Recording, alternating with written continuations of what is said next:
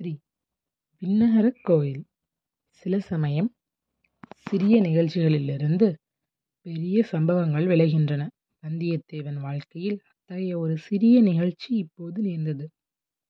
சாலையோரத்தில் நின்று பழுவேட்டரையின் பரிவாரங்கள் போவதை வந்தியத்தேவன் பார்த்து கொண்டிருந்தான் அல்லவா? அவன் நின்ற இடத்துக்கு சற்று தூரத்திலேயே அவனுடைய குதிரை நின்று கொண்டிருந்தது. பழுவேட்டரையரின் ஆட்களிலேயே கடைசியாக சென்ற சிலரின் பார்வை அக்குதிரை மீது சென்றது. அடே, இந்த குதிரை குருதையைப் பாரடா என்றான் ஒருவன். குருதை என்று சொல்லாதடா, குதிரை என்று சொல் என்றான் இன்னொருவன்.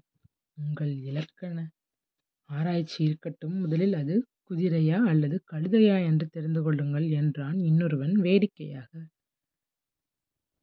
அதையும் பார்த்துவிடலாமா? என்று சொல்லிக்கொண்டு அந்த ஆட்களில் ஒருவன் குதிரையை அணுகி வந்தான். அதன்மேல் தாவி ஏற முயன்றான். ஏறப் பார்க்கிறவன் தன் எஜமானன் அல்ல என்பதை அந்த அறிவுக் கூர்மையான குதிரை தெரிந்து கொண்டது. அந்த வேற்று மனிதனை ஏற்றுக்கொள்ள மாட்டேன் என்று முரண்டு பிடித்தது. இது பொல்லாத குதிரையடா, இதன் பேரில் நான் ஏறக்கூடாதாம். பரம்பரையான அரச குலத்தவன்தான் இதன்மேல் ஏறலாம். அப்படியென்றால் தஞ்சாவூர் முத்தரையன் திரும்பி வந்துதான் இதன்மேல் ஏற வேண்டும். என்று அவன் சமத்காரமாய்ப் பேசியதைக் கேட்டு மற்றவர்கள் நகைத்தார்கள். ஏனென்றால் தஞ்சாவூர் முத்தரையர் குலம் நசித்துப்போய் நூறு ஆண்டுகள் ஆகிவிட்டன. இப்போது சோழர்கள் புலிக்கொடி தஞ்சாவூரில் பறந்து கொண்டிருந்தது. தாண்டவராயா, உன்னை ஏற்றிக் கொள்ள மறுக்கும் குதிரை நிஜக் குதிரைதானா என்று பார்த்துவிடு. ஒருவேளை பெருமாளின் திருநாளுக்கு வந்த பொய்க்கால் குதிரையாயிருந்தாலும் இருக்கலாம் என்றான் மற்றொரு பரிசாகப் பிரியன். அதையும் சோதித்துப் பார்த்து விடுகிறேன் என்று குதிரை மீது ஏறிப்போன தாண்டவராயன் அதனுடைய வாலை முறுக்கினான். ரோஷமுள்ள அக்குதிரை உடனே பின்னங்கால்களை நாலு தடவை விசிறி உதைத்துவிட்டு ஓட்டம் பிடித்தது. குதிரை ஓடுகிறதுடா நிஜ குதிரையடா என்று அவ்வீரர்கள் கூச்சலிட்டு உய் உய் என்று கோஷித்து ஓடுகிற குதிரையை மேலும் விரட்டினார்கள். குதிரை திருநாள் கூட்டத்துக்கிடையே புகுந்து ஓடிற்று. ஜனங்கள் அதன் காலடியில் மிதிபடாமல் இருப்பதற்காக பரபரப்புடன் அங்கும் இங்கும் நகர்ந்து கொண்டிருந்தார்கள். அப்படியும் அவர்களில் சிலர் உதைபட்டு விழுந்தார்கள். குதிரை தெரிகட்டு வெறிகொண்டு ஓடியது. இவ்வளவும் வந்தியத்தேவன் கண்ணெதிரே அதி சீக்கிரத்தில் நடந்துவிட்டது. அவனுடைய முகத் தோற்றத்திலிருந்து குதிரை அவனுடைய குதிரை என்பதை ஆழ்வார்க்கடியான் கண்டு கொண்டான். பார்த்தாயா தம்பி, அந்தப் பழுவூர்த்தடியர்கள் செய்த வேலையை என்னிடம் நீ காட்ட வந்த வீரத்தை அவர்களிடம் காட்டுவதுதானே என்று குத்திக் காட்டினான். வந்தியத்தேவனுக்கு ஆத்திரம் புத்துக்கொண்டு வந்தது. எனினும் பல்லை கடித்து கொண்டு பொறுமையைக் கடைபிடித்தான் பழுவூர் வீரர்கள் பெருங்கூட்டமாயிருந்தனர். அவ்வளவு பேருடன் ஒரே சமயத்தில் சண்டைக்கு போவதில் பொருளில்லை. அவர்கள் இவனுடன் சண்டை போடுவதற்காக காத்திருக்கவும் இல்லை. குதிரை ஓடியதைப் பார்த்து சிரித்துவிட்டு அவர்கள் மேலே நடந்தார்கள். குதிரை போன திசையை நோக்கி வந்தியத்தேவன் சென்றான். அது கொஞ்ச தூரம் ஓடிவிட்டு தானாகவே நின்றுவிடும் என்று அவனுக்குத் தெரியும். ஆகையால் அதைப்பற்றி அவன் கவலைப்படவில்லை. பழுவேட்டரையரின் அகம்பாவம் பிடித்த ஆட்களுக்கு என்றைக்காவது ஒரு நாள் நன்றாக புத்தி கற்பிக்க வேண்டும் என்ற எண்ணம் அவன் உள்ளத்தில் அழுத்தமாகப் பதிந்தது. புளியந்தோப்புக்கு அப்பால் ஜன சஞ்சாரமில்லாத இடத்தில் குதிரை சோகமே வடிவாக நின்று கொண்டிருந்தது. வந்தியத்தேவன் அதன் அருகில் சென்றதும் குதிரை கனைத்தது. ஏன் என்னை விட்டுப் பிரிந்து சென்று இந்தச் சங்கடத்துக்கு உள்ளாக்கினாய் என்று அந்த வாயில்லாப் பிராணி குறை கூறுவது போல் அதன் கனைப்பு தொழித்தது வந்தியத்தேவன் அதன் முதுகைத் தட்டி சாந்தப்படுத்தினான். பிறகு அதைத் திருப்பி அழைத்துக் கொண்டு சாலைப் பக்கம் நோக்கி வந்தான். திருவிழாக் கூட்டத்தில் இருந்தவர்கள் பலரும் அவனைப் பார்த்து இந்த முரட்டுக் குதிரையை ஏன் கூட்டத்தில் கொண்டு வந்தாய் தம்பி? எத்தனை பேரை அது உதைத்துத் தள்ளிவிட்டது என்றார்கள். நானா? கொஞ்சம் மேற்குப் பக்கம் சென்று பிறகு தெற்குப் பக்கம் திரும்பி சிறிது கிழக்குப் பக்கம் வளைத்துக் கொண்டு போய் அப்புறம் தென்மேற்குப் பக்கம் போவேன் என்றான் வந்தியத்தேவன். அதையெல்லாமா கேட்கவில்லை. இன்று ராத்திரி எங்கே தங்குவாய் என்று கேட்டேன். நீ எதற்காக அதைக் கேட்கிறாய்?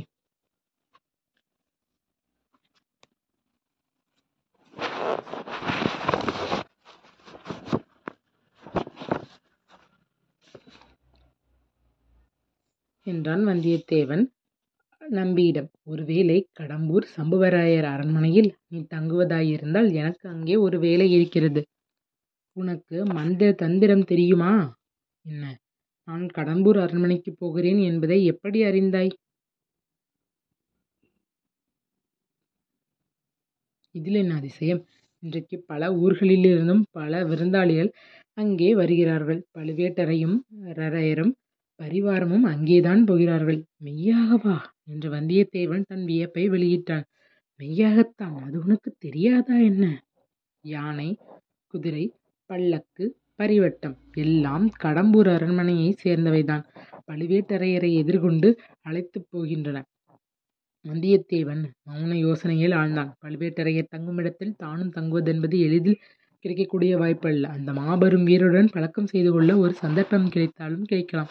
ஆனால் அவருடைய முரட்டுப் பரிவாரங்களுடன் ஏற்பட்ட அனுபவம் இன்னும் அவனுக்கு த கசந்து கொண்டிருந்தது.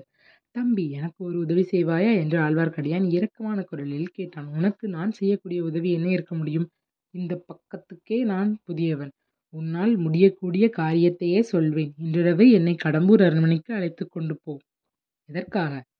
அங்கே யாராவது வீர சைவர் வருகிறாரா? சிவன் பெரிய தெய்வமா? திருமால் பெரிய தெய்வமா? என்று விவாதித்து முடிகட்டப் போகிறீர்களா? இல்லை இல்லை. சண்டை பிடிப்பதே என் வேலை என்று நினைக்க வேண்டாம். இன்றிரவு கடம்பூர் மாளிகையில் பெரிய விருந்து நடைபெறும். விருந்துக்கு பிறகு களியாட்டம் சாமியாட்டம் குறவை கூத்து எல்லாம் நடைபெறும்.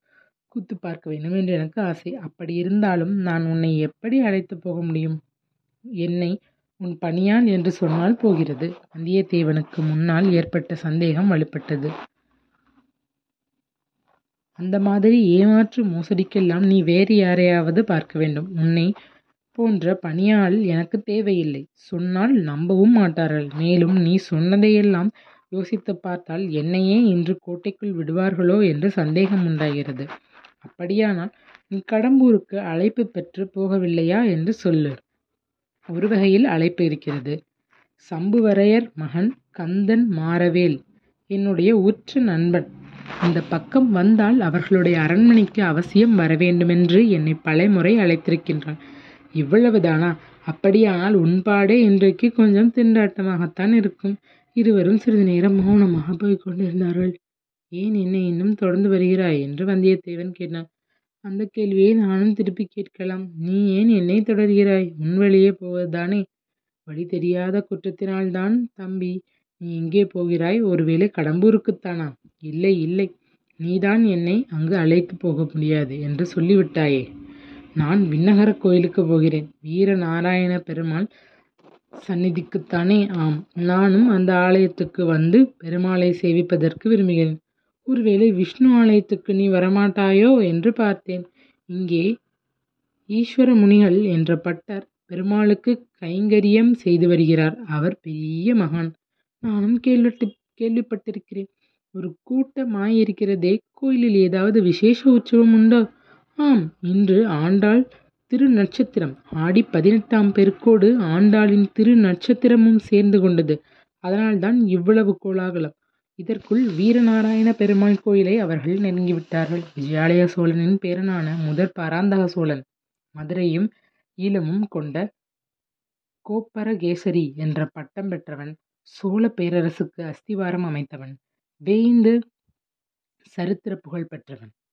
சோழ சிகாமணி சூரகா சிகாமணி முதலிய பல விருது பெயர்களோடு வீர நாராயணன் என்னும் பெயரையும் அவன் கொண்டிருந்தான். பராந்தகனுடைய காலத்தில் வடக்கே இரட்டை மண்டலத்து ராஷ்டிரகூட மன்னர்கள் வலிமை பெற்று விளங்கினார்கள்.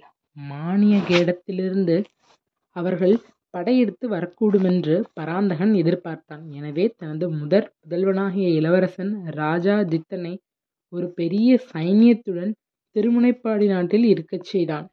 அந்த சைன்யத்தை சேர்ந்த லட்சக்கணக்கான வீரர்கள் வேலையின்றி சும்மா இருக்க நேர்ந்த காலத்தில் ராஜாதித்தன் ஒரு யோசனை செய்தான். குடிமக்களும் உபயோகமான ஒரு பெரும் பணியை அவர்களை கொண்டு சேவிக்க எண்ணினான் வடகாவேரி என்ற பக்தர்களாலும் கொள்ளிடம் என்று மற்றவர்களாலும் அழைக்கப்பட்ட பெரு நதியின் வழியாக அளவில்லாத வெள்ள நீர் வீணே கடலில் கலந்து கொண்டிருந்தது. அதில் ஒரு பகுதியை பயன்படுத்த எண்ணி தன் வசமிருந்த வீரர்களை கொண்டு கடல் போன்ற விசாலமான ஏரி ஒன்றை அமைத்தான். அதை தன் அருமை தந்தையின் பெயரால் வீர நாராயணபுரத்தை ஏற்படுத்தி அதில் ஒரு விண்ணகரையும் எடுத்தான். விஷ்ணு கிரகம் என்பது அந்நாளில் விண்ணகரம் என்று தமிழாக்கப்பட்டு வழங்கிற்று. ஸ்ரீமத் நாராயணமூர்த்தி நீரில் பள்ளி கொண்டு நீர்மயமாக இருப்பவர் அல்லவா? எனவே ஏரிகளைக் காத்தவர்களுக்காக ஏரிக்கரையை ஒட்டி ஸ்ரீ நாராயணமூர்த்திக்குக் கோயில் கொண்டு எழுந்தருளச் செய்தான். அத்தகைய பெருமாளின் கோயிலுக்குத்தான் இப்போது வந்தியத்தேவனும் ஆழ்வார்க்கடியானும் சென்றார்கள். சந்நிதிக்கு வந்து நின்றதும் ஆழ்வார்க்கடியான் பாட ஆரம்பித்தான். ஆண்டாளின் பாசுரங்கள் சிலவற்றைப் பாடிய பிறகு நம்மாழ்வாரின் தமிழ் வேதத்திலிருந்து சில பாசுரங்களைப் பாடினான். பொலிக பொலிக பொலிக போயிற்று வள்ளுயிர்ச் சாபம் நலியும் நரகமும் நைந்த நமனுக்கு இங்கு யாதென்றும் இல்லை. கலியும் கெதும் கண்டு கொள்மின் கடல் வண்ணன் பூதங்கள் மண்மேல் மலியப் புகுந்து இசை பாடி ஆடி உலி தரக் கண்டோம். கண்டோம் கண்டோம் கண்டோம். கண்ணுக்கினிய கண்டோம். தொண்டீர் எல்லீரும் வாரீர் தொழுது தொழுது நின்றாட்டும் வண்டார் தன்னந்துலாயன் மாதவன் பூதங்கள் மண்மேல் பண்டான் பாடி நின்றாடி பறந்து திரிகின்றனவே. இவ்விதம் பாடி வந்தபோது ஆழ்வார்க்கடியானுடைய கண்களிலிருந்து கண்ணீர் பெருகித் தாரை தாரையாக அவன் கன்னத்தின் வழியாக வழிந்தோடியது. வந்தியத்தேவன் பாடல்களை கவனமாகவே கேட்டவன்தான் அவனுக்கு அவனுக்குக் கண்ணீர் வராவிட்டாலும் உள்ளம் கசிந்துருகியது. ஆழ்வார்க்கடியானைப் பற்றி அவன் முன்னர் கொண்டிருந்த கருத்தும் மாறியது. இவன் பரம பக்தன் என்று எண்ணிக் கொண்டான். வந்தியத்தேவனைப் போலவே கவனமாக அப்ப ஆசுரங்களை இன்னும் சிலரும் கேட்டார்கள். கோயில் முதலிமார்கள் கேட்டார்கள். அர்ச்சகர் ஈஸ்வரப்பட்டரும் கண்ணில் நீர் மல்லி நின்று கேட்டார். அவருக்கு அருகில் நின்று கொண்டு அவருடைய இளம் புதல்வன் பால்மணம் மாறார் பாலகன் ஒருவர் கேட்டிருந்தான். ஆழ்வார்க்கடியான் பத்து பாசுரங்களைப் பாடிவிட்டு கலிவயல் தென்னன் குருகூர்காரி மாறன் சடகோபன் ஒலிபுகழ் ஆயிரத்து பத்து உள்ளத்தை மாசறுக்குமே என்று பாசுரத்தை முடித்தான். கேட்டிருந்த பட்டரின் குமாரனாகிய பாலகன் தன் தந்தையிடம் ஏதோ கூறினான். அவர் மல்கிய கண்ணீரைத் துடைத்துக்கொண்டு ஐயா குருகூர்ச் சடகோபர் என்னும் நம்மாழ்வார் மொத்தம் ஆயிரம் பாடல்கள் பாடியிருப்பதாகத் தெரிகிறதே அவ்வளவும் உமக்குத் தெரியுமா? என்று கேட்டார். அடியேன் எவ்வளவு பாக்கியம் செய்யவில்லை. சில பத்துக்கள்தான் எனக்குத் தெரியும் என்றான் ஆழ்வார்க்கடியான் நம்பி. தேர்ந்தவரையில் இந்த இந்தப் பிள்ளைக்குச் சொல்லிக் கொடுக்க வேண்டும் என்றார் ஈசுவர முனிவர்.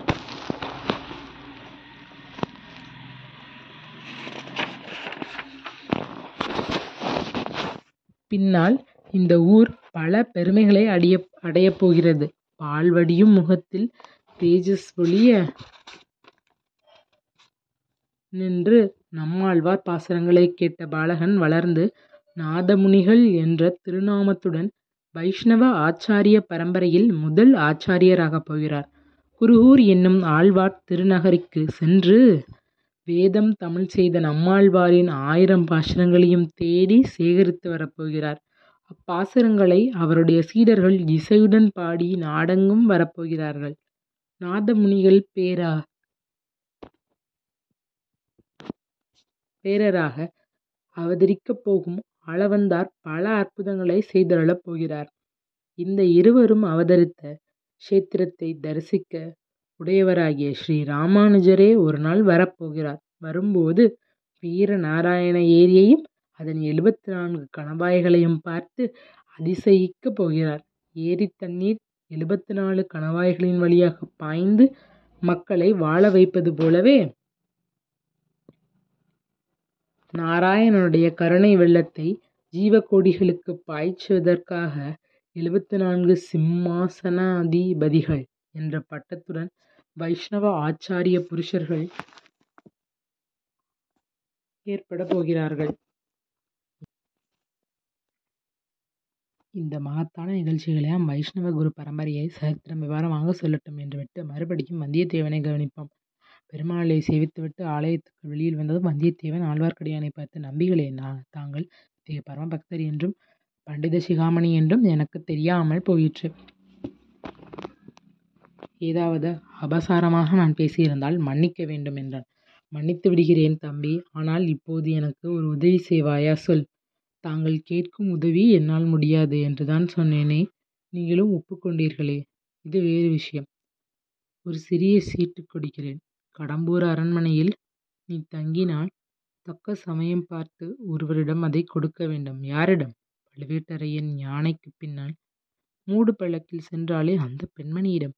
நம்பிகளே என்னை யார நினைத்தீர்கள்? இம்மாதிரி வேலைக்கெல்லாம் நான் தான் அகப்பட்டேனா? தங்களைத் தவிர வேறு யாராவது இத்தகைய வார்த்தையை என்னிடம் சொல்லியிருந்தாள் தம்பி படபடப்பு வேண்டாம். உன்னால் முடியாது என்றால் மகாராஜனாய் போய் வா. ஆனால் எனக்கு மட்டும் இந்த உதவி நீ செய்திருந்தால் ஏதாவது ஒரு சமயத்தில் உனக்கும் என் உதவி பயன்பட்டிருக்கும். பாதகமில்லை. போய் வா. வந்தியத்தேவன் பிறகு அங்கே ஒரு கணம் கூட நிற்கவில்லை. குதிரை மீது ஏறி விரைவாக விடுக்கென்று கடம்பூரை நோக்கி சென்றான்.